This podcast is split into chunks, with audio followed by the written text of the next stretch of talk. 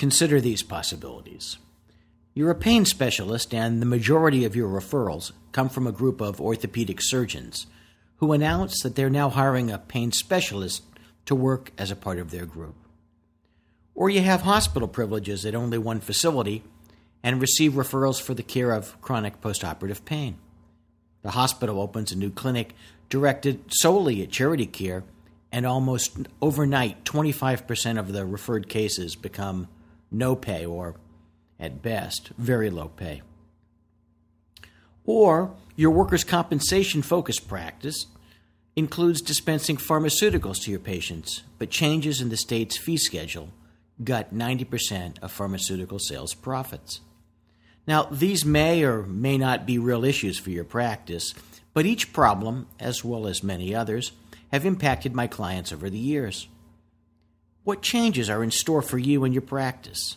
As Niels Bohr, Nobel laureate, said, prediction is very difficult, especially about the future.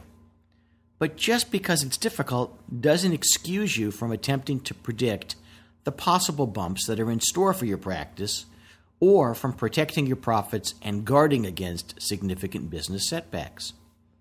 This process of identifying potential events and trends, conducting what I call the scenario survey process, is a necessary part of establishing a vibrant overall strategy for your success.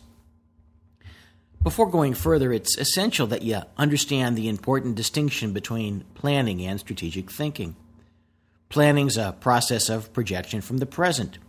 However, extrapolating future problems based on your present situation isn't effective. This tactic presumes the facts of your present situation will remain the same. For example, you may assume that the hospital will never close, that the payer mix cannot change overnight, or that new regs won't instantly gut 1.2 million from this year's bottom line because these things are not occurring at the present time.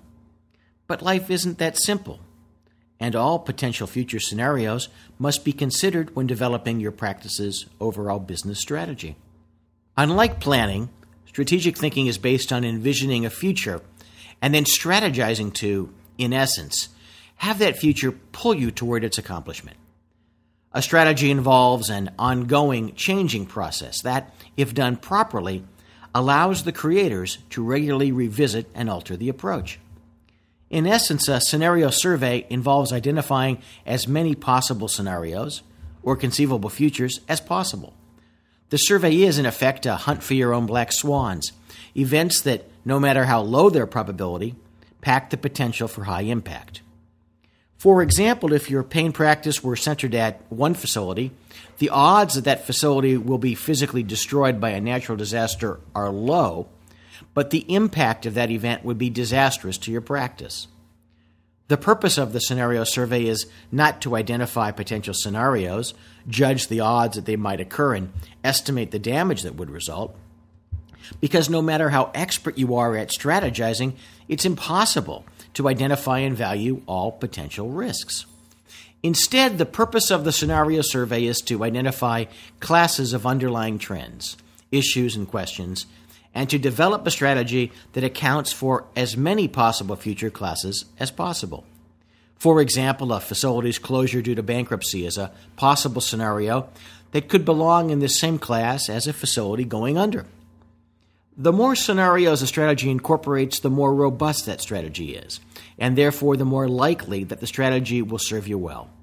Alternatively, if a strategy survives only in one possible future, the more fragile and prone to failure it likely will be. The scenario survey is a valuable tool in the development of strategy. Using it strengthens strategies and therefore strengthens the odds of your practice's success.